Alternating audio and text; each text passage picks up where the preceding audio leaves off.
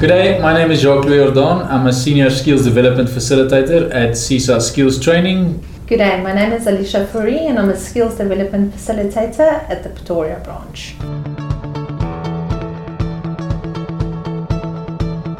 Alicia, today's topic is skills development and employment equity. The benefits thereof, or basically the benefits that is in that for a client, and how can CISA advise and assist clients on that, and a little bit more of the Skills Development Levies Act as well as the Employment Equity Act. So, first of all, the Skills Development Levies Act. Uh, we understand that a client need to register for skills development levies um, once they reach 500,000 um, annual turnover or um, payroll rather and then um, how do they register and how we can assist them in claiming back the SDL. So if you can just tell us a little bit more of the the Levies Act, how we go about claiming the mandatory grant, and also your duty as a SDF, where we um, assist clients with that.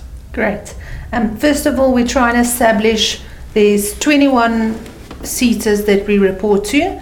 First of all, we try and establish um, through the L number that the client registered with SARS to see in which SETA they belong to. Let's say, for instance, the client belongs to merSETA, which is the manufacturing SETA. We try and see what the company already has in place in terms of training. A lot of clients already have toolbox talks in place, they have in house training, induction training that they keep record of. That's great that we can use for our mandatory grant submission. Then we try and push the client a bit further and you know elaborate more on training what they can do for their staff and for their company as well by implementing learnerships, apprenticeships, bursaries, you know, all that stuff that can evolve the company and the employee and then benefit the company by applying for a discretionary grant, which means they get money back. And the discretionary grants is obviously more qualified type Correct. of training, which will benefit the client Mm. and uh, you know the company at the end of the day. So I think definitely that that's also uh, quite a big uh, benefit to ensure that companies do qualified training and that they can also apply for that, you know, or Mm. being funded. Correct. So that's definitely one of the one of the large things that we concentrate on, or I think that companies are not aware of. Mm. You know, of that part of the, um, the the claims as well.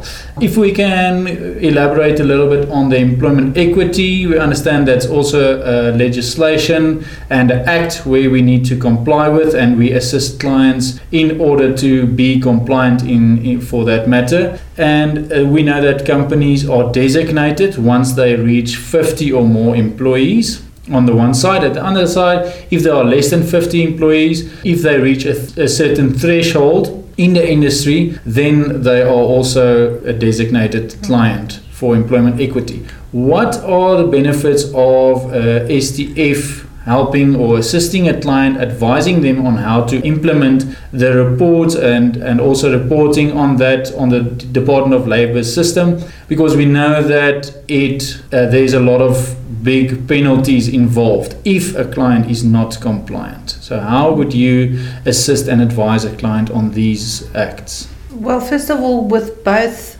submissions, the WSP and the employment equity, there's a lot of documentation, a lot of paperwork, a lot of groundwork that needs to be done before the actual submission can happen. So that's where we, as SDFs, are quite a big asset to the client to assist them with getting all that stuff in order to ensure that the submission, whether it's for WSP or EE, is successful. That's our aim at the end of the day. So, when it comes to employment equity, first of all, we assist them with the legislation itself, making sure that there's posters up, handing out pamphlets to their employees which, who doesn't know what employment equity is about, making sure that the employment equity committee is in place. That's also very important, where they can ask us to sit in on that meetings and to ensure that everything needs to be discussed, that everybody knows what employment equity is, because there's some vague ideas and some people don't actually know, according to the Act, what is necessary to be done to comply with the um, Department of Labour. And then the actual report in October, November comes through where we need to you know, submit for the client and report on their what's in the body of the company and what's going on. And then also employment equity plan is set in place, which is one to three years where we project positively on the growth of the company, what will happen over the next three years. Okay. So the other thing is also that I just wanted to get to with employment equity is I think there's a lot of clients that uh, receive audits or instructions from the Department of Labor. So and I know that as a as a company if they are not, you know, compliant, then obviously there's a, a big penalties involved Correct. with that. So it definitely benefits the clients to have someone that Mm. can assist them with uh, the, the compliance and dealing with the audit and maybe uh, communicate directly with the Department of Labor's um, inspectors and making sure that all their forms and reports and everything, you know, the employment equity plans are in place. So, how would we assist or advise a client in, in such a matter where they have a audit from the Department of Labor? Well, we basically, I would like to feel, we mm-hmm. basically serve as a safety net for a client to ensure they depend on us to make sure that all these things are in place. So, should an audit come around, we would have done the groundwork already, made sure the EE plan is in place,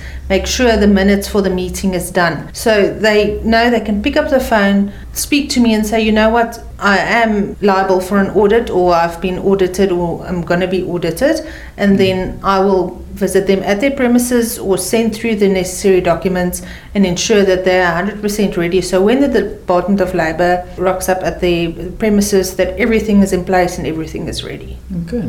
Thank you so much, Alicia. I think that concludes our topic for today. And thank you for having us and explaining us a little bit more of your duties. Thank you, Jacques Louis. And remember, for more information, please contact CISA or visit our website.